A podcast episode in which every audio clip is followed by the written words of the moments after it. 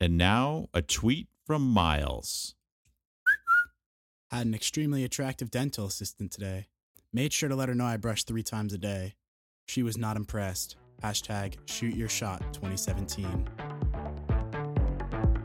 Oh,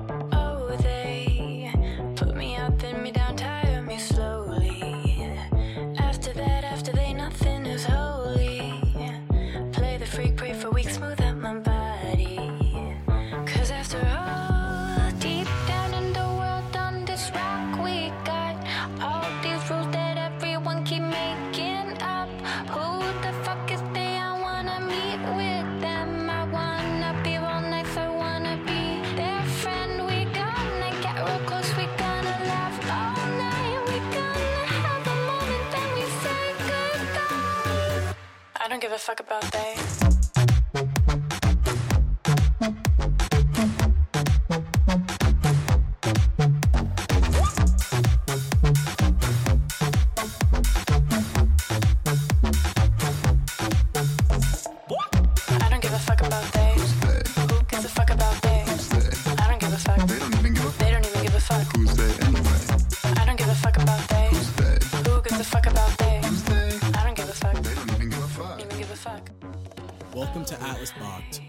weekly chronicle concerning the mundane, weird, and maybe even sometimes dramatic happenings of a simple, all glory, no grass stains fantasy baseball league.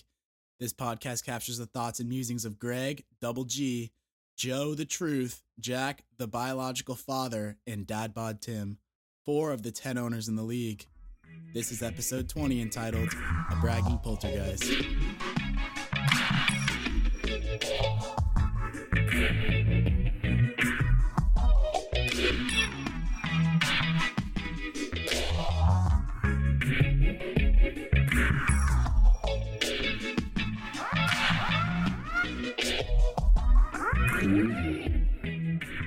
Okay, Bockers, welcome to episode 20. G Bone, how are you? I'm great. Wonderful. Low key, good evening. How you doing? I'm fantabulous. Wonderful. And I'm Tim, and we're happy you're with us. Unfortunately, Jack Swagger can't make it tonight, but we certainly will be talking about some of the things that happened with Jack this week. He's hiding in shame.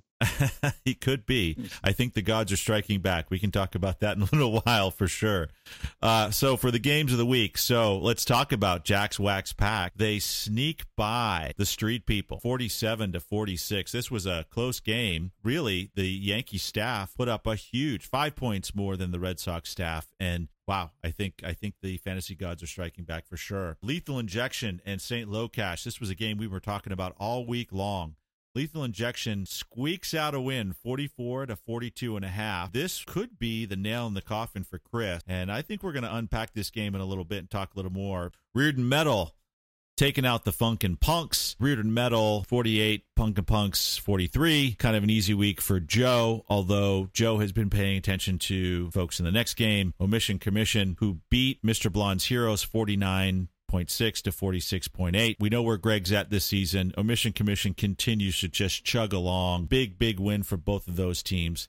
And then 47 Ronan, who couldn't fucking buy a win uh, into the playoffs, is now on a streak of his own, uh, Ooh, taking out the Dreamers 44 to 40. My luck has returned, but alas, Good on you. it's too late. Right, exactly. So let's run down the division standings. With the Griffey division, Jack's Wax Packs again another win, puts him at 13.4. 47 Ronan, winning when I shouldn't be, uh, is now at 8 and 9. Blondie and the Funkin' Punks both lose. They are both now 6 and 11. I think one thing we should talk about a little later on, boys, is the race to the bottom. I think that's just as interesting. Well, maybe not just as interesting, but it could be interesting. McGwire division, Omission Commission and Reardon Metal, both 12 and 5. What a fucking race this is. I'm loving it. The Dreamers lost again. They're down to 7 and 10.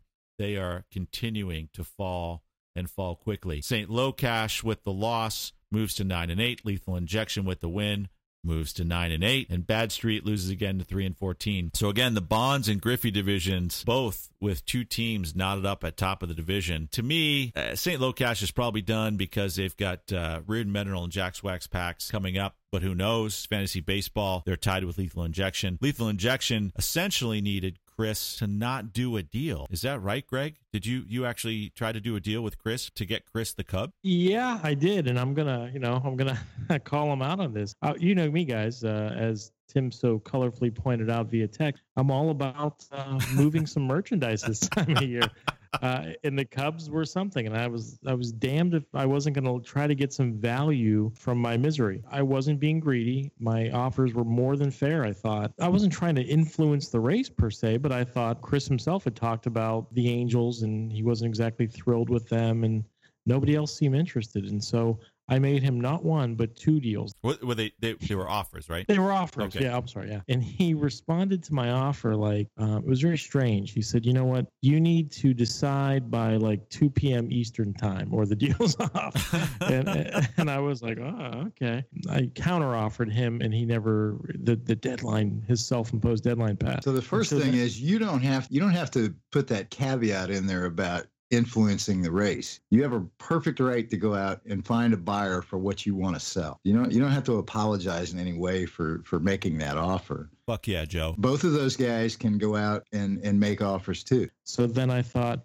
who's the other person that might need some pitching staff help? And I thought of Jack. And so I thought, well, this will be fun playing brother versus brother. and I offered him the Cubs, and I think we came to a fair deal. Um, but I did then proceed to watch Chris lose this close game because the Angels utterly shit the bed. I didn't see what your deal was with Jack for the third pitching staff. it staff. was Castellanos and the Cubs Castellanos and for the Nicky Cubs. Williams of the Philadelphia Phillies. okay. Plus, but there was another. There was a wrinkle. It was a, it was slightly painful. I get Jack's first round staff pick next year. Mm. Jack gets my first round. Ooh. staff Well, that's pick not painful because you have Pop's first round pick. Right, right, exactly. So Yeah. Jack, but so Jack got some extra value there. Is what I'm saying. Right, right. So Um, what do you but- think Jack's motivation is for getting that third staff? Who is he Ah, trying to keep it away from? I think he's nervous. Yeah, I think he's nervous too. I mean, the the Dodgers have some injuries, um, and and the Red Sox have some injuries. I was watching the beginning of the Giants and Dodgers game tonight, and they expressed the idea that the Dodgers seem to be confident that Kershaw will be coming back sooner than they thought. Because it's West Coast, I don't pay as much attention to it. I didn't realize they were so far ahead. There, there's something like 40 games over 500.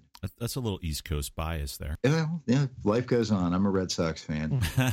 They started 10 and 12 and and they're close to 40 games over 500. That's that's ridiculous. Cody Bellinger, baby. Oh, That just can't last. It's going to come crashing down.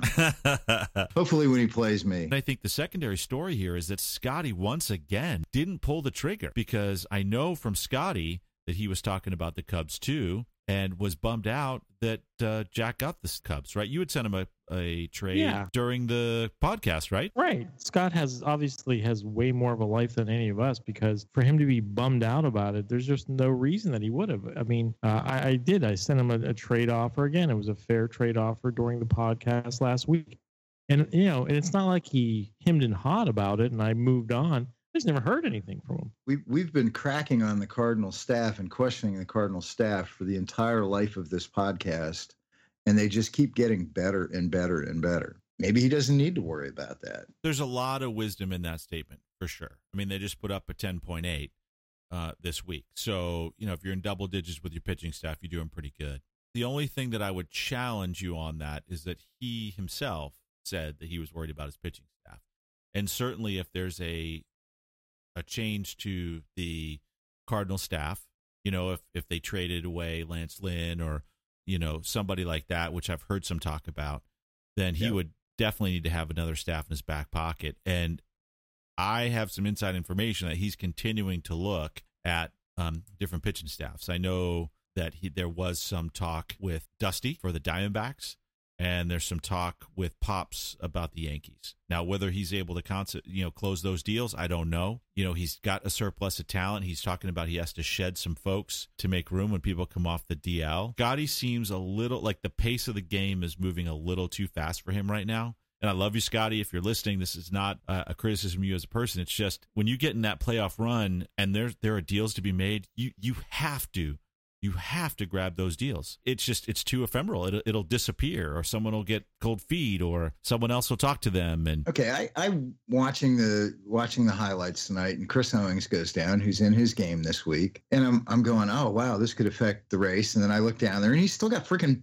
five point fam on his bench. I, I, think he's in a pretty good position right now. I, I don't necessarily agree that he needs to give up too much. I understand what you're saying about you know grasping it rather than letting it come to you because that's what I'm trying to do this yeah, year. yeah. But- well, but he I, did. I, He- I, I wasn't asking for much. I, I really, I really wasn't asking for much for the Cubs. a Starbucks five dollar gift card and a pat in the back. That's right. But I think Tim's right in, in a certain respect that he should have acted more quickly if he was really that interested. But also in his defense, this year has been an unprecedented trade year for our league. The deals are really flying at a at there's more people trading, more frequent trades, and so if he was basing upon his history in the league, he might have thought, well, I you know have this the act the game's active for this week. Let me uh let me take this week to mull it over. But there's been a lot of trade action, which is great. But I think we're all having to to adjust our um, you know our expectations. Does that have to do with our podcast? Does it have to do with parroting the league? Does it have to do with a combination of those two things and some other uh, uh, factors? Because the trading is not just between the four of us on the podcast. That's right. And, and I know that there's at least two or three others that are listening to this podcast um, that are in the league, and I love you guys, and I'm so happy that you're listening to this. So, so I'm, I I don't know if that's the case, but this is an active league where we are two weeks away from the playoffs, and there are some teams that are clearly out of it. Yet there's still a lot of trading going on, and um, you know, just back to talking about Scotty real quick. He did make a trade with me, which was a pretty professional trade, where he picked up Zunino and Taylor. Taylor's a middle infielder for the Dodgers, and Zunino obviously a catcher for the the Mariners. Um, and he gave me back a prospect, which he doesn't like to do. He gave me a guy that's 23 years old. So to me, that's probably saying more about Scotty than a lot of people, in that he would trade away a young outfield prospect who was 23 years old. So he, he is doing some things, but it took him a week to to kind of get there. prior to this year, Tim, I, I you know, Pops and I have traded quite a bit. In my history with the league, you and I have traded, uh, and I've made an occasional other trade, you know, with with uh, the Dreamers or with I think once a while ago with Scott. And the common thread is uh, I knew all of you guys who I've traded with more frequently, but uh, you know, we Joe and I are talking more. Um, I th- you know, we've had many of the owners, if not all of the owners, now on, uh, except for maybe Pops on on here. They're listening to the podcast. I think our world is getting a little um, more integrated Mm-hmm. because of the podcast. You know, the things that are happening on the air, but also the relationships that are strengthening off the air. It's just uh, we're, bringing it in a little closer, which is good, and, and I think it's super healthy, and it makes this a, a really fun and exciting year. I, I, that was one of my, uh, you know, I love the league, but that was, if anything, that was one of my major kind of uh, dissatisfiers was that I, I looked at my roster, you look at the waiver wire, and you think, well, there's a relatively small group of potential owners I can trade with because I sent trade offers to others and it would be no response. Not even, not even uh, to reject them. There just would be Mhm. radio silence in the past, and that's uh, that's stopped, and that's good. Yeah, I know I've been way more active directly because of the podcast. Frequently traded with Tim over the years. Um, we sort of approach it the same way, so it's been easy. Although now that I think about it, I cannot remember the last time I made a trade with Jack. I know I've done it, Hmm. but it's it's been years. I think it was probably involving Matt Kemp and Carlos Gonzalez or something like that Holy shit! six or seven years ago. But yeah, Well- it's it's opened up, you know, and and it's not just building the relationships for me. It's listening to other minds talk about ideas like, hey, you know, if your team's in it, go out and make a trade. It's you know, I I, I always have played it pretty conservatively up to this point, and the one year I won, I did not. So, so the relationships that's kind of a socially positive reason for more trading action. You know, maybe a, uh, a less socially positive aspect of it is the fact that we're taking one another's inventories on a weekly basis Mhm. and putting it out there for other people to hear. You know, and so Yeah, but I also think that, you know, there are possibilities from both directions. And you alluded to that before when you were talking about, you know, the guys that are out of it making trades. You know, they they're they're all of a sudden getting in on it. They're saying, okay, well maybe I can spin this into something better. Prospect or something. Although I haven't had much luck. Yeah, I'm, I'm probably more willing to deal prospects than most of you guys, and nobody ever wants my prospects. that's Except why. Tim. Right, That's why exactly. Just want- Tim just wants him to You're trade him to somebody else. Yeah, the other thing too is, you know, and we've talked about, you know, Tim mentioned parity briefly. I think that's probably has something to do with it for, you know, for as much as we decry people making that bold move, there has been a lot of bold moves this year. And I think part of it is just the fun and the opportunity is there. Where in the past, Tim, you know, you've had you had a quite a run there where you were clearly the favorite and very dominant. And so maybe people thought, I don't want to pay the fee or that perpetual, I'm going to wait for next year or two or three years. This isn't my year. This isn't my year. But then there, but there's been a lot of, um, you know, a lot of good races this year, and so people probably feel um, inspired to try to stay competitive, and that's that's again, that's a cool, fun thing. Well, at this point last year, I wasn't paying the attention that I am clearly this year because I was out of it. But were the teams that were heading towards the playoffs last year at this time, were they as close together as the top three are this year? In my opinion, no. I, that's the point I was going to make, Joe. You just made it. it. Yeah, Tim, I hear what you're saying. There was more teams who had a mathematical possibility to make the playoffs. right. But the the peloton last year was, you know, all trailing you as the lead rider. Right. And and this year, there's not as many teams who have a chance to make the playoffs, but there are more teams, in my opinion, who should rightly feel like they have a legit shot to take it all. I am curious, Tim, when you were giving the weekly recap, you you, you kind of uh, put a nail into Chris's coffin and said, "Well, uh, this loss may be the proverbial uh, Mhm. straw." That is it because of the schedule? Is it because he plays Jack and Joe the last two weeks of the year? Yeah, yeah. I mean, I know that um, years from now, people will be going through this podcast and wondering if we were kind of embedding satanic verses when Chris was interviewed because no one fucking knows what he was saying. But essentially, what he was saying when I was recording it, it could I could hear it clearly. I don't know on the on the actual mix down, it wasn't that clear. Was that his schedule for the next two games is Joe and Jack. He's playing Godzilla mm-hmm. and King Kong, you know, and and now he's got to win both of those games. Chris is very cautious. We can call it a number of different things, but Chris is he's very intentional. Very cautious. For him to make a move is big news. The risk analysis he's doing, whatever that risk analysis is, that he would end up not making the playoffs. He he's putting this schedule as as a reason to not invest more money in the team.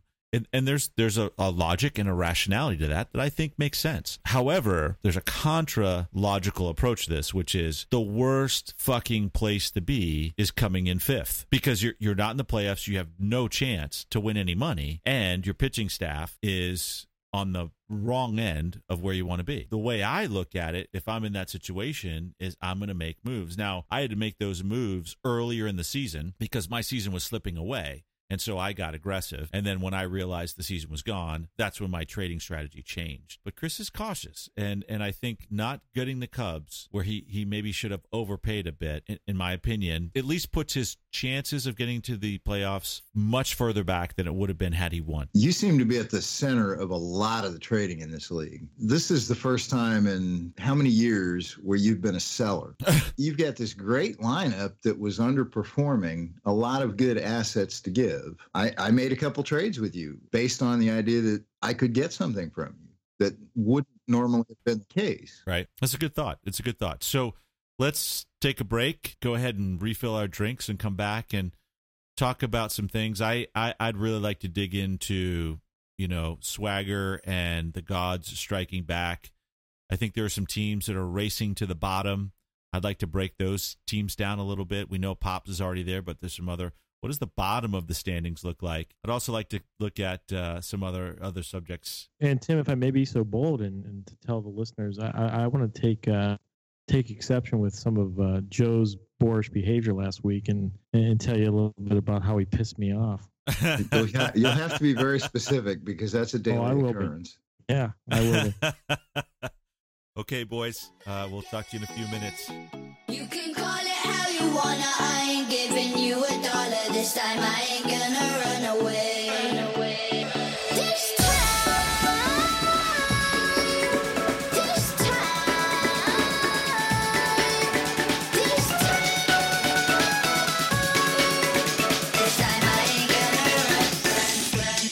Not this time. My aesthetic is cool dad giving another shot at his younger self.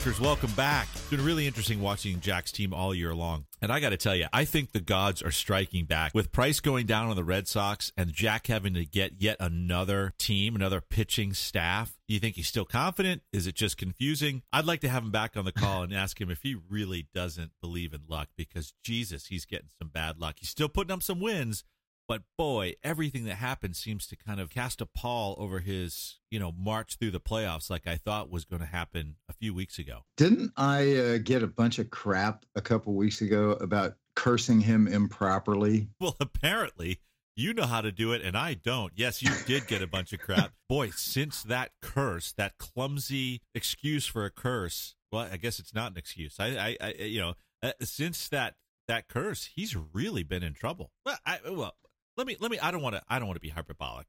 He's he's still putting up wins, but now he's getting into the area where the wins are kind of like you're lucky you're play you've played who you've played, and I think that goes out the window even in fantasy baseball during the playoffs. Oh, how the mighty have fallen, though, right? I mean, last week, if we all remember, Tim declared Jack in a loss the weekend's big winner. it was really about simple regression. Like his players were too hot. If they cooled down before the playoffs, the expectation is they would warm back up, and over the six potential six weeks of the playoffs, he would have a hot team. That that's really where I was coming from. Well, it is interesting having made a trade with him this week. So I was looking over his roster and thinking about who I might like, and now uh, it, what what a difference a couple of weeks can make. Because suddenly uh, this juggernaut that we Mhm. all saw Mhm. is now seemingly looking like a, a collection of older, fading players and guys having aberrant career years. You know, the Dickersons, Mm-hmm. but then he's got Bautista, know, Cabrera. Longoria, Yeah. uh, Cabrera, um, you know, a bunch of older players, Cano, Mm-hmm. and it, and suddenly it's like, man, maybe maybe this he's about to swoon here. Well, Um, here- and- here's a very real real scenario. Had the playoffs started last week, he would have played either me or Scotty. Both of us have beaten his score the last two weeks. That series is over. He's out of the playoffs. Oh, Mm. yeah. Shit, Joe, you're paying more attention than anybody else. I think. Don't get me started about how how much Jack or how much Joe's paying attention to everybody's in-game roster moves. I got so pissed off this week. Was it Monday or Tuesday? I was depending on you. Yeah. So Joe sends this uh, note of encouragement earlier in the day. Clearly, it's it'll be good for him if I beat Scotty. I get it. That's fun. Then you know, no, I'm not even in. I'm not even home from work. I'm on West Coast time here. And I, what God, I, I made some sort of a comment about Mash or something, thing like that. Joe was like, "Your team looks like a Mash unit" or something, something like that. I was like, and I was like, "What the fuck is he talking about?" You obviously I- I- didn't I- want that donkey. I have a couple of players on D, on the DL, but my team's been pretty damn healthy this year, and I responded to that effect. Like, what are you talking about, Joe? My team's pretty healthy. And you're like, well, you better check the site, not based on what Jack told me. It's not just Joe, you know, looking over my shoulder from the fucking back seat. It's Jack needling him from afar, and so I, you know, I look on the on the site, and, and lo and behold, uh, I had one player that I it was Springer. I knew he was injured, so I had replaced him because I'm a responsible owner. But then there was uh, one guy who, you know, Sano, he got banged up. It must have been right at game time. And then Cozart, uh, he was he was injured in the fucking game. and so then I felt I don't know if it's Catholic guilt or what. I felt compelled to like apologize, you know, because I hadn't uh, replaced my injured players quickly enough. I was like, hey, listen, dude, Cozart, I, like I did all this research. Cozart got injured in the game. As soon as I finish this text, I'm going to replace him for tomorrow. And uh, yes, uh, I'll monitor Sano. He's listed as day to days, but rest assured, if it doesn't seem like he's a go, I'll put in Matt Adams. Okay, how's that sound? like a good Catholic, you transferred your guilt to me and saying, "Look, I know you're busy, but could you please fucking make oh, these yeah. changes?" Joe's up my ass. was, uh, And Yeah, right. right. and this so- and this is the problem with communicating through text messages is I had no idea you felt that way about that. I was just commiserating with you. Uh, commiserating. Come on, Joe. Like, listen. First of all, it's like, uh, let me make a joke, uh, but that also strongly makes it clear how much I really do want Greg to beat Scotty. I offer my text apology for not being diligent enough. It took me 15 minutes to walk home from my fucking office in the heat. I wanted to get some food. What a selfish son of a bitch I am. I get it. And I, so I apologize to Joe, and he texts, "It's okay. I just wanted you to get a donkey. Like, listen, Greg, your game is irrelevant to me. I just wanted to see you do well. Yeah, please." And uh, and Joe's like, oh, "I'm overexcited. You know, uh, I've I've had such a good run lately. You know, this is an epic run. Basically, saying what an epic run this is for me." so I, I can only imagine the excitement of being in the hunt. it's as if the Jack Swagger spirit has now left Jack and moved into Joe, and now it's like Joe Swagger. You know, yeah, like a uh, bragging poltergeist that moved from Jack to Joe. I'm not kidding. Like, he did it again today. Did you catch that via text him earlier in the day? no, what? Pretty nice week that McCutchen had today. Oh, that I thought that was you. Joe no, yeah, Joe Oh, texted that. Jesus That's why I did the whole patting Oh, on the back. It's Oh, it's not oh. it's not funny when I point out how great Andrew McCutchen is. no, No. I thought you would No. appreciate that as a Pirates fan. no. If anybody else had done it, I would have really appreciated it, but not coming from you, motherfucker. All right. Okay. Well, it's funny, right? Because, you know, Greg and I are we're in a weird position, right? We've got to roll out the best team possible. For me, that fucking sucks this week because I won again and a, a, another chance to get a better pitching slot has slipped away. There is this kind of weird race to the bottom. We know Pops for sure is going to be the worst. I, I think actually mathematically yeah, he's tied it up. He's he's he's sewn it up. But between Blondie and the Punks and the Dreamers, we've got we've got a real race here, right? It's true, but you know, uh, asterisk next to Pops being the worst. I have for next year both his number one staff pick and his number one player pick. Oh, that's right. Okay, so for you, it's kind of easy to try to win because there's really no incentive. In fact, the incentive is Dude. strong for you to win, right? Because you you're giving your first round pick to Jack next year. Yeah. Well, dude, the let's get something straight. The, the incentive for me is always strong to win. I always play to win. I picked up another freaking catcher today off the waiver wire because I was dissatisfied with Wieters, and I'm going to start him next week. Not that he's that great, but I'm still paying to upgrade my team because I, I want to win. If we were to look at it just from a game theory standpoint, the incentive is actually for you a bit of a perverse incentive because you want to give Jack the worst pick he possibly can, right? And because you, you already have the first pick, both player and pitching staff. However, I can't try to lose. Like I still No. am excited about winning. Even though I know it's not in my best interest, it's like dieting. Like I know I should not eat the fucking goldfish that are sitting in the bowl, right? The little goldfish crackers, because it'll put more weight on me. And and I just it's hard for me to think about someone who would who would willingly throw a game like that's that's actually pretty cold. Yeah, listen, Jack has my first staff pick next year for the Blondes, but I also have, uh, you know, I want to, I want to have two first good first round player picks. You know, that is the consolation if I do lose. It's not the other way around. It's not that you know intellectually I'm going to hope to lose, and then if I win, it's fun to win. That's the consolation. It's it's the reverse. I want to win. Uh, if I do lose, despite my best effort, Joe, it will be my best effort. Um, then yeah, that's the consolation prize I can think about next year. Uh, that I'll have a better pick next year, and that will help me win next year. It's all about winning. Mm-hmm. No, I, I don't think there's anybody in the league that would deliberately tank a game. I, I just can't see it. Well, I did. I did have to tell Dusty two different times on two separate occasions. Bauer is on the DL. Who do you want me to put in? It, it's a weird. As a commissioner, I saw that. And by the way, um, you had mentioned Jack kind of needling Joe. Well, Jack also this morning. I wake up and you know get a text. Good morning, sunshine. What's up with Bauer on the Dreamers? And had Dusty put in Santana, I would have lost Mm. No, but but we talked about it with Scotty earlier, and you know it's a pace of play responsiveness type of thing. I mean, Mhm. damn, dude, I you know I walk, you know, I, it's 15 minutes since I check my fucking shit, and Joe's up my ass, you know. So yeah, I mean, you got to be all over this stuff. But but there is I there hear is a kind of again back to my dieting uh, uh, analogy here, right? It would be rational for an owner to intentionally tank games. Rational, yeah, immoral, unethical, yeah, but rational, I mean, it's it's like making solid choices today for a payoff tomorrow, right? yeah.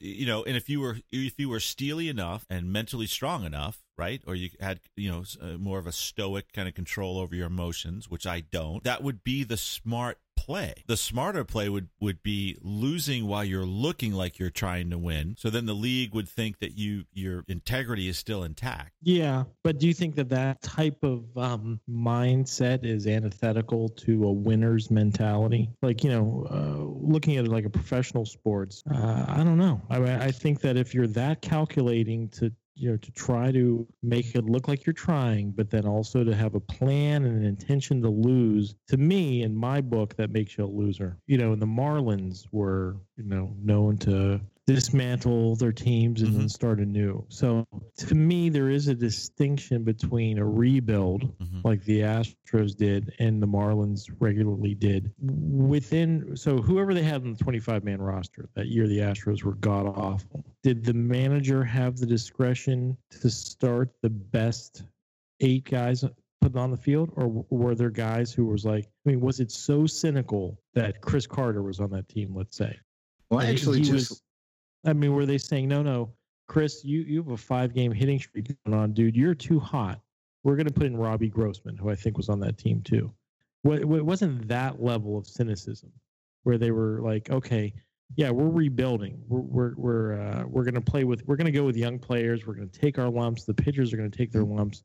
But, you know, the manager wasn't removing uh, starting pitcher in the fourth inning who has an effective start because, like, oh, damn, you Mhm. know, uh, this isn't good. It wasn't like the New York Knights in the natural, is what I'm saying. Mhm. I, I just that's a listened to rebuild. listened to an interview with the Astros general manager, and he talked about that very subject. And he said, "Look, we knew we were going to lose 100 games that year. We were not going to bring up a couple of these players because we wanted them to all come up at once to give us the best chance to win. And so they, in a way, they did what you said, but in another way, like Tim was saying, it's they, they were making a conscious decision to try and put the best team together. And it, and it's a little different because you know in our league we don't have to start somebody's clock before free agency.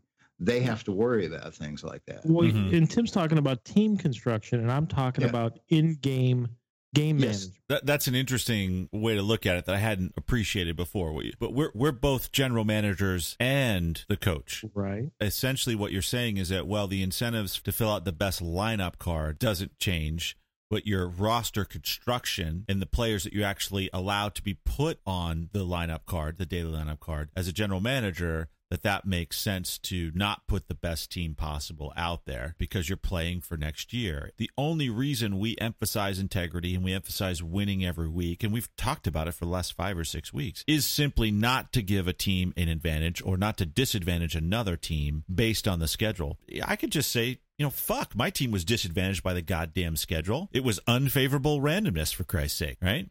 So is is it favorable randomness if someone plays Dusty's team and they're in a playoff race and Dusty doesn't want to take a guy that's on a DL out because he wants to get a, a, a better pitching staff next year? I mean, why is why do we keep talking about integrity being that way? Maybe we're being a little disingenuous here. I don't think so. I, No, I don't think- either. No, I I think you know, um, you know, I, I I wasn't trying to make the point like, I, you know, the, the starting lineup that'll be on my team tomorrow will be the best lineup that I can put out there because I do want to win. You know, not replacing an injured player or, you know, I could start, um, you know, Addison Russell tomorrow. Um, but I, I'm not going to, you know, because I, I want to try to win. I could start Carson Kelly tomorrow at catcher, you know, who's in the majors and you know, uh, he may get a game or two because Matheny and uh, and, um, and and and uh, Molina are feuding, but that would that would be openly cynical, and I I, I wouldn't do that. You just keep saying don't want to do that. cynical, and and I, I I don't think that's the right Cyn- way. you're saying cynicism somehow Yeah. putting a you know not the best team. And again, we've already established that for you, the incentive is to win.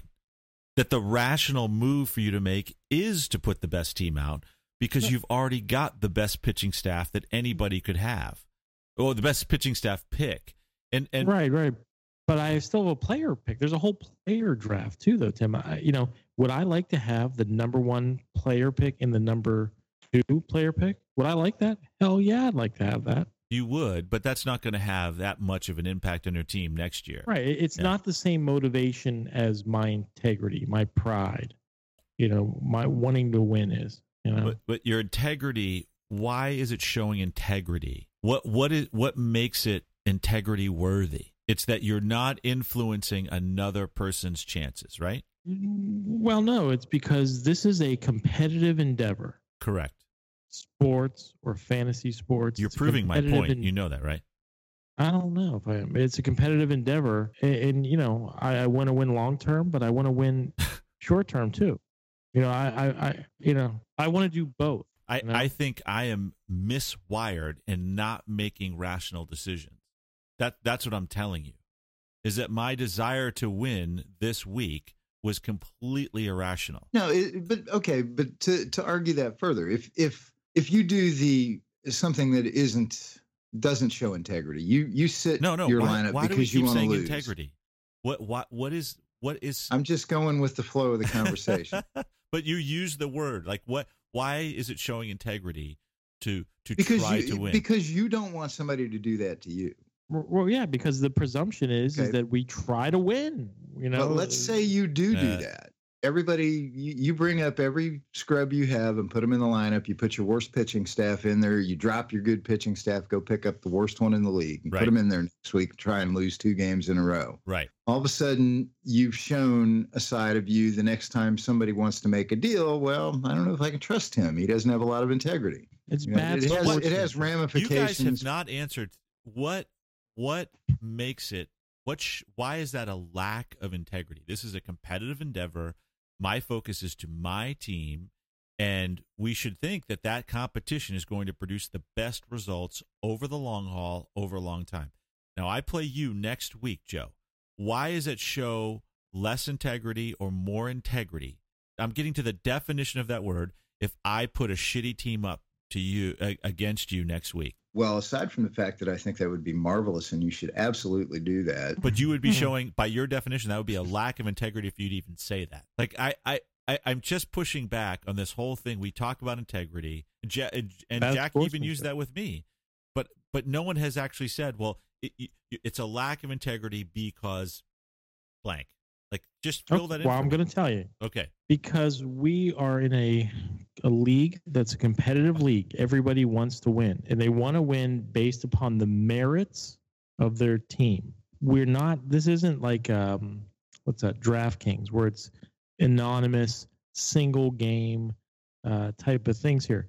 You know, if I make a choice to throw in the towel, then if I had made a choice to throw in a towel this week and next week, that could impact other teams who are fighting to make a, a playoff run. So yes, perhaps illogical uh, or irrational uh, for the long-term benefit to my specific team. Yes, but I'm also part of a community of sportsmen, and so call it a lack of integrity or it's bad sportsmanship. I'm part of a community of sportsmen that depends upon the ethos of of us all trying to win our level best. are, are you saying there's no moral part to the word integrity I I am really just pushing back on everybody keeps saying integrity, integrity, integrity, when in reality it's about schedule. You know, you talk about merit, right? Worthy of praise, uh, the ability to put the best team out there. Well, I did that. I mean, look at the power poll. You know, my team Right. you know did not produce the results it should have produced um obviously where it's certainly doesn't show a lack of integrity when i trade active players for prospects um that will help my team in the future so why does putting a less than someone's perceived optimal team out there show a lack of integrity. Well, I think I used that analogy. I think I was effective in it. It's there's a difference between rebuilding your team for the future. Look, I mean, I do think we should. Anytime there's someone on the DL, we should replace them. I, I totally get that, and mm-hmm. and and frankly, if we don't, Joe and Jack will be on our ass. But the the idea is that the, I my incentive in- in a pure game theory perspective is to do something different than what everybody is saying. What a Paladin would do is da da da da da da, and I I think that's a little fucking kind of over the top. Like I, you know, frankly, making a trade for a prospect is is somehow noble, but you know, holy shit, right? You, you- okay, well, we're we're both taking extreme positions. here. yeah, we are. You know, But- yeah, I, I'm not. You know, I'm no more a fantasy baseball uh, paladin than you are a fantasy baseball Terminator cyborg. you know, uh, I'm an emotionless robot. Yeah, Uh, we, yeah, right. uh, Yeah, you know, yeah, I, I get it. Yeah, I get it. You know, um, it's it's a conundrum. But at the end of the day, we're we're a group of friends or friendly acquaintances who are saying, you know what, we know could it would, I, you know, the right thing to do is to try to win. You know, and, yeah. and, I, and I- yeah, and if I can trade away some players th- to make my team better, if I trade away the Cubs, I trade away the Cubs, and I picked up the Pirates. The Pirates are on a good staff. The Cubs were, you know, they're coming on strong, and so I don't think anyone would. were the Pirates the for making a best statistical team to pick up? no, but I had Ah, a hunch that well, there was logic to it. It's because I I was hoping based yeah, yeah, based on their uh re, like you know when I pick up guys off the waiver wire, You I don't always up pick up because the it's your guy. team. You like watching your team, right? Like what? Well, no, it's because I'm most well informed about them, and it's because I, I, I there was trade rumors that they were going to pick up some, some pitching, you know, and so I thought, well, this this would be good, you know, we can. some pitching. Wait, if the the Pirates are picking up pitching, they're giving away better pitching, right? Like, why would they be? They're, Well, uh, you- they're in the race. They're not in the race, are they? they were going into this week. Yeah, they were. They're like three and a half games out of the wild card, you know, or no, three and a half games out of the uh, Central Division, you know. Right, right. I mean, But, I'm I mean, probably again- taking this too far, but um, um, I, I, I do think that we, we, we throw around kind of morality a little too much, and that in reality, um, you know, the one person that would be upset if I put in a shitty team against Reardon Metal would obviously be Scotty, right? Or Um, Jack. Uh, or Jack, Listen, or okay, or any, really any but of the playoff bound teams. So what, what we're saying is that the playoff bound teams are in fact kind of m- more important than the other teams. I Is mean, there if- anybody on this podcast that if if you traded all your your starting lineup for great prospects and had to put a shitty team on the field, but you still put the best team on the field, would anybody fault you for that? And that's Uh, a lot different than you just saying, "Okay, I'm going to put in all my backups." There's a there's a huge difference there. but Well, yeah, it'd But be the like me reason I would- starting David Dahl this week, who's in the minors. You know, like if I put David Dahl in my starting lineup, you know, I used to have him. yeah, that, yeah, yeah. That that would then be I put Vlad Jr. in the in the in the well. Then, in yeah, the you basically line. what you do is you that would be like an intentional walk, like in baseball now, where you look, take your base, right? You No, don't have to just throw the pitches. Just just just take your base. That that's what that would be like. You you would just you would basically put as many I you know I would take my minor leagues and put them all in the major Right. leagues, right? yeah. Because every one of my minors in my mi- in my minor league are actually in the minor leagues, right? Too. What, I, what the reason I'm really coming at this, guys, and, and again, I, I apologize to to all of us for this, but it was I knew it was irrational for me to want to get a win to move myself to eight and nine. It was it was one of those things where I knew this was not in my best interest any way I looked at this. Yet the emotion, which is Greg, you called me on that. The emotion of this is I just couldn't unwire it. But it did get me thinking, well, fuck. You know, if I really was cold and calculating, I would try to make it look like I was trying to win. But maybe when I go through and look at the schedules, rather than putting in the six and seven game players, I put in a bunch of five game players. So I Hmm. give away 30 to 40 at bats against the other player. And my pitching staff just happens to be going to Colorado. Um, you know, when I picked them up and I saw, oh, they've got, you know, three more series in Colorado before they're done, right? Yeah, I, what my only point was that the the type of mental, type of thought process that would lead you to actually do that would, I think, preclude somebody then from being, you know, to have the same kind of uh, mental makeup that would drive a person to win. You know, I, don't know. Mhm. There's, I mean, I have no scientific ev- evidence for that, but it's just like, you know, you, you try to win now and you try to win long term. That's what winners try to do, and they don't always. Obviously, you don't always succeed, but that's what uh, that's what you know. That's what players do. Yeah, I think we've beat this one uh, totally into the ground. And let's talk about some other teams. You know, I'm really, you know, I think about Mikey and Chris, and I'm I'm kind of like, okay, so they're not Godzilla and King Kong, but are they more like Mothra and Rodan, or Jay and Silent Bob, or Jesus Quintana and Liam? Like, like th- th- they're like there's this kind of another battle going on, but it's almost like the undercard uh to you know Godzilla and King Kong. So I think we should just go ahead and refill our drinks and be back momentarily. See you in a few minutes, boys.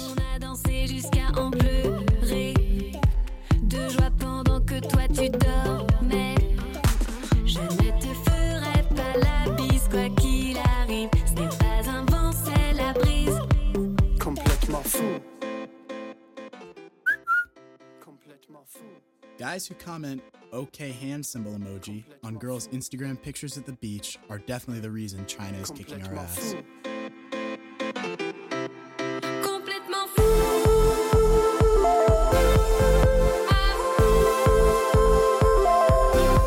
Complètement fou.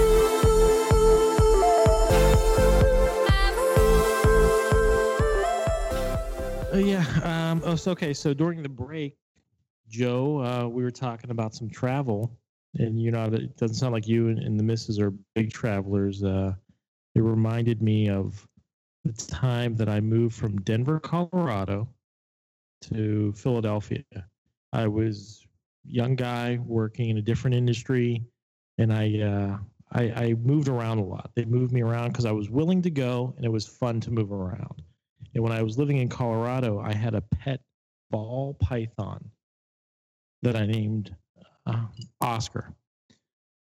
And so, you know, I was used to moving rather quickly. I didn't have a lot of stuff, whatnot. And so I, I was uh, moving from Denver to Philly. And uh, it's probably 97 ish, 98 ish.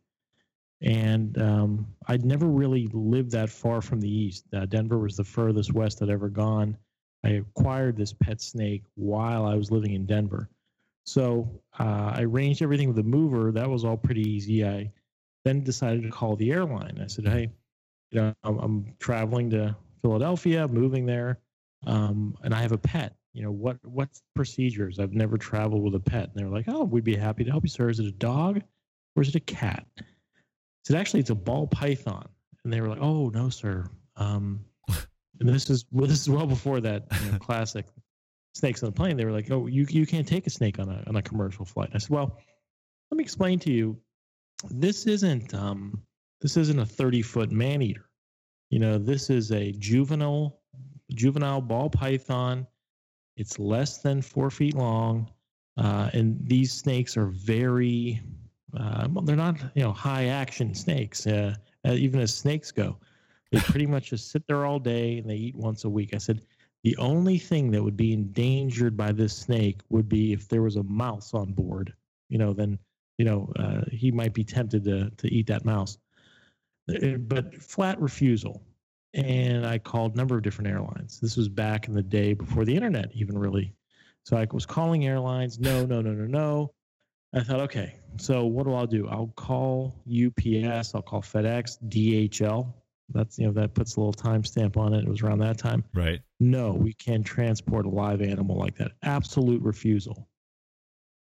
But I love this thing. You know, I loved Oscar. He was a great pet, and I couldn't leave him behind. I just couldn't do it. And so, what I concluded that would be pretty easy to do was just to sneak him on the plane with me. and back then, I was super thin, and and uh, culture and my eating habits uh, aligned well because baggy clothes were in vogue. If you guys remember back then, and so like in like monochromatic sweatsuits were in vogue, and I had plenty of those. And so, um, you know, I I, um, I, I put them in a pillowcase, and I wore a pair of baggy sweatpants, and I tucked my T-shirt into my sweatpants. I put Oscar in a pillowcase, and I put him inside my shirt, and then I put a sweatshirt over top of it. Went to the airport. You know, the airports were like Greyhound stations back then. There was a metal detector, where you just kind of all shuttled through it. And of course, there's no metal. So zip, I went right through. I get on the plane, not a problem. Fly from Denver to JFK. Snakes on a plane. Snake on a plane.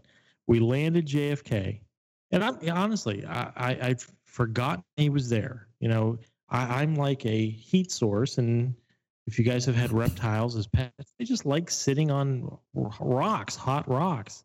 And so I was the ultimate. That's kind of an Hot rock for overinflated sense of your body at that time, isn't it? Well, so I was like a hot ottoman, a walking, talking ottoman. You know, a plush, comfortable ottoman. No, I was really thin I'm back sorry. I didn't mean to. That was my that was my rhythm first go around there. with with vegetarianism. I was thin. okay. You guys know me. I, I was probably 170 pounds. Oh back my gosh. Okay. Yeah, I was thin. And so, but so I, I really just forgot. I didn't forget, but I wasn't thinking about him at all. He was. It was that he was that docile. He was just curled a ball python. That's their thing. They curl up in a little tight little ball. That's their thing. It was fine. Land in JFK. I get off the plane, and there's a. It's announced there's a weather delay. There's like uh, electrical storms. It was the summertime. And so uh, I go to the- hotel, I mean, the uh, airport bar. I'm sitting there near the gate, and a couple of other of my fellow passengers and I start to commiserate about, um, you know, this delay and the prospects for getting on the flight. It's probably seven or six or seven at that point. and I wanted to get to Philly. You know, uh, side note: I, I had forgotten my keys to my new apartment in Denver.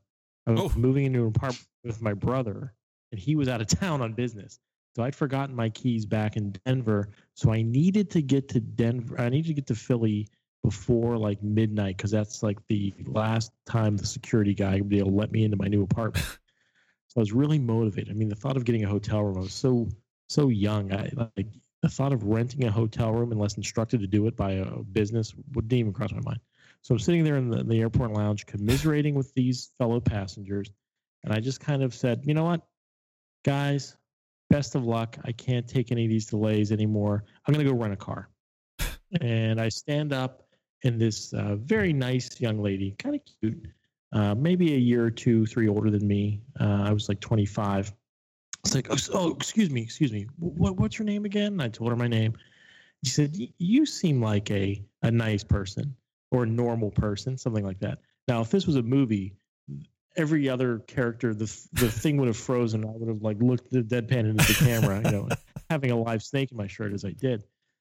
And I said, "Yeah, I am. I am a nice guy." And she's like, "You- "You're going to suburban Philly, King of Prussia, right?" And I'm like, "Yeah." She goes, "I live in Bryn Mawr. Is there any chance I could split the cost of this rental car with you?" And I was like, "Yeah, sure, no problem." I said, "Actually, you don't even have to split it. My company will pay for it." She said, "Okay, great."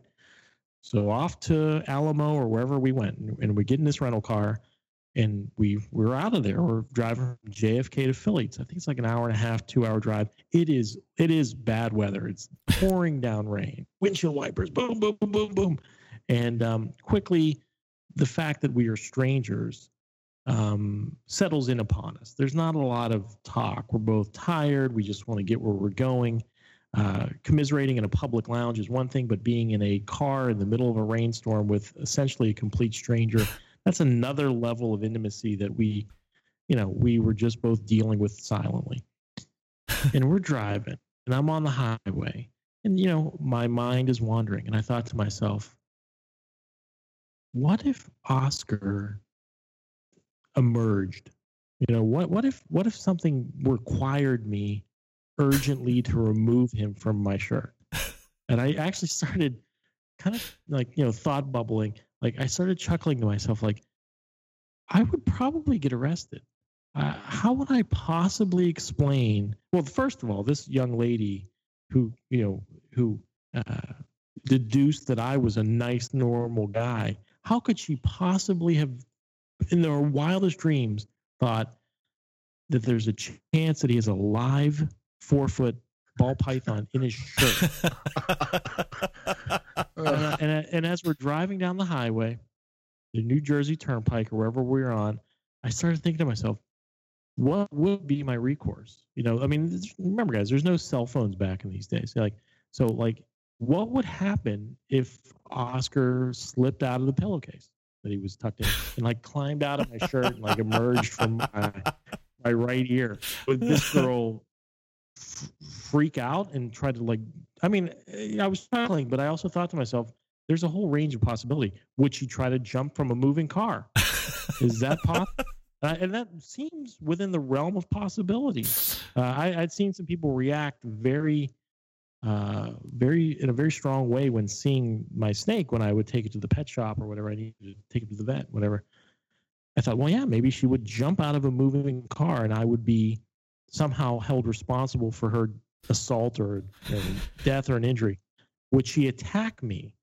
Would she try to kill me and my or, and or my pet? Would she grab the wheel? You know, would, would we? Would she just? You know, probably what seemed most likely is that she would just demand that I let her out of the car, and then you know she would have to call somebody, but she would also probably call the police. And how would I explain that? I wasn't sure if it was even legal taking this snake on this commercial flight to begin with. Well, I guess it wasn't because they told me I wasn't allowed to transport a snake on a flight. Let's be honest.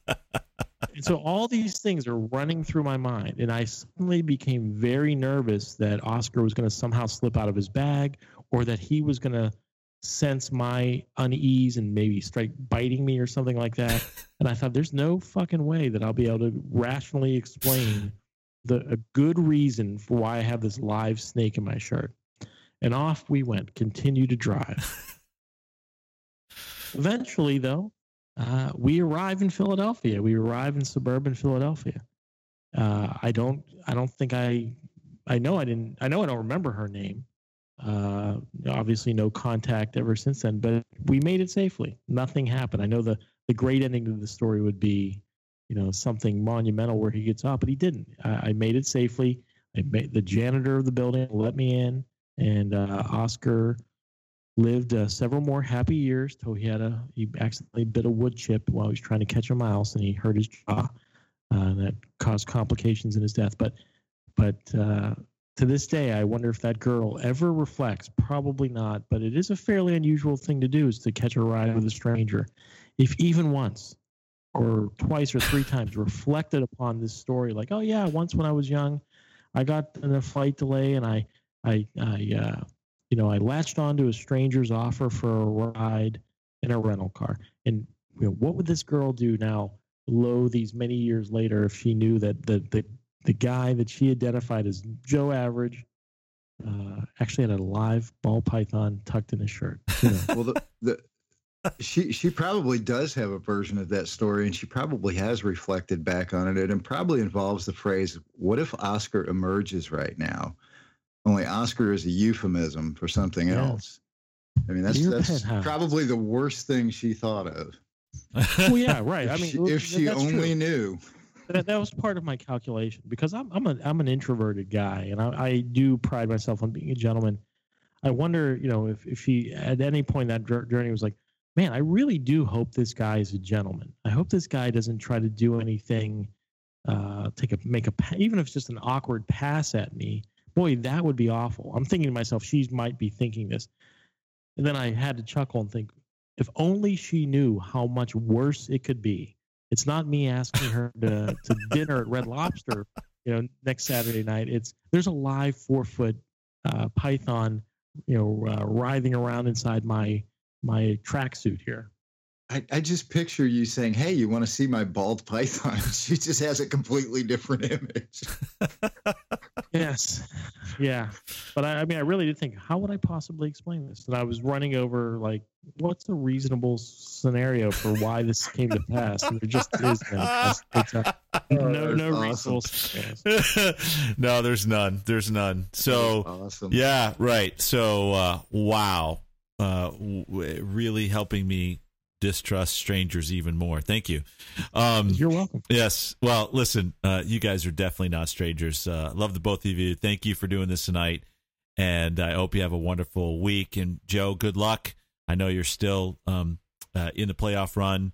And uh, although Greg and I will still be trying to win, uh, we will be. Wouldn't uh, have it any other way.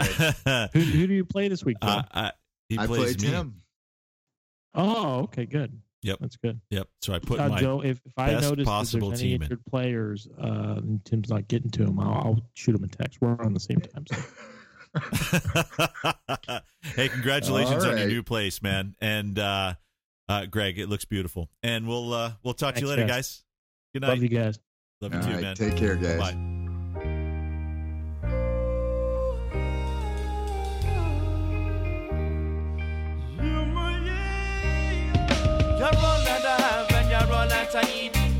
Every day I pray to get to know you. Please wanna be close to you. Yes, I'm so hungry. You're like water for my soul when it gets thirsty.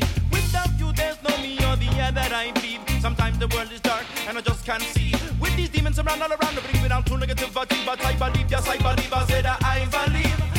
I among to feet one be blood down on one knee. I fight with all of my might and get these demons to flee. Hashem's rays, fire blaze, burn bright in I believe. Hashem's rays, fire blaze, burn bright in I believe. Out of darkness comes light, twilight and to the heights. Crown Heights burning up, or to the twilight. So thank you to my God, now I finally got it right. And I fight with all of my heart and all of my soul and all of my mind. And what's this feeling, my love, with a hole in a? I give myself to you from the essence of my being and I sing to my God. Songs of love and healing, I want Mashiach now. Time it starts a feeling. What's this feeling, my love, with a hole in a ceiling? I give myself to you from the essence of my being and I sing to my God. Songs of love and healing, I want Mashiach now. Away the layers and reveal your soul. You gotta give yourself up and then you become whole. You're a slave to yourself and them don't even know. Them want to live that fast life, but your brain moves slow. If you're trying to stay high, bound to stay low. You want God, but you can't deflate your ego. You're already there, then there's nowhere to go. Your cup's already full, then it's bound to overflow. If you're drowning in the waters and you can't stay afloat, ask Hashem for mercy. He'll throw you a rope. You're looking for help from God. Say he couldn't be found, searching up to the sky, looking beneath the ground like a king without his crown. You keep falling down, and I really want to live, but can I get rid of your frown? You're trying to reach onto the heights and run down, bound on the ground, giving up your pride. Then you heard a sound. Out of night comes day, out of day comes light, and I fly to the one like sunlight in the rain, making room for his love and a fire gun blaze. Make room for his love and a fire gun blaze. What's this silly man of a hole in a ceiling? I give myself to you from the essence of my being and I sing to my God. Songs of love and healing, I want Mashiach now. It starts beating. What's this feeling? My love with a hole in a ceiling. I give myself to you from the essence of my being and I sing to my God. Songs of love and healing, I want Mashiach now.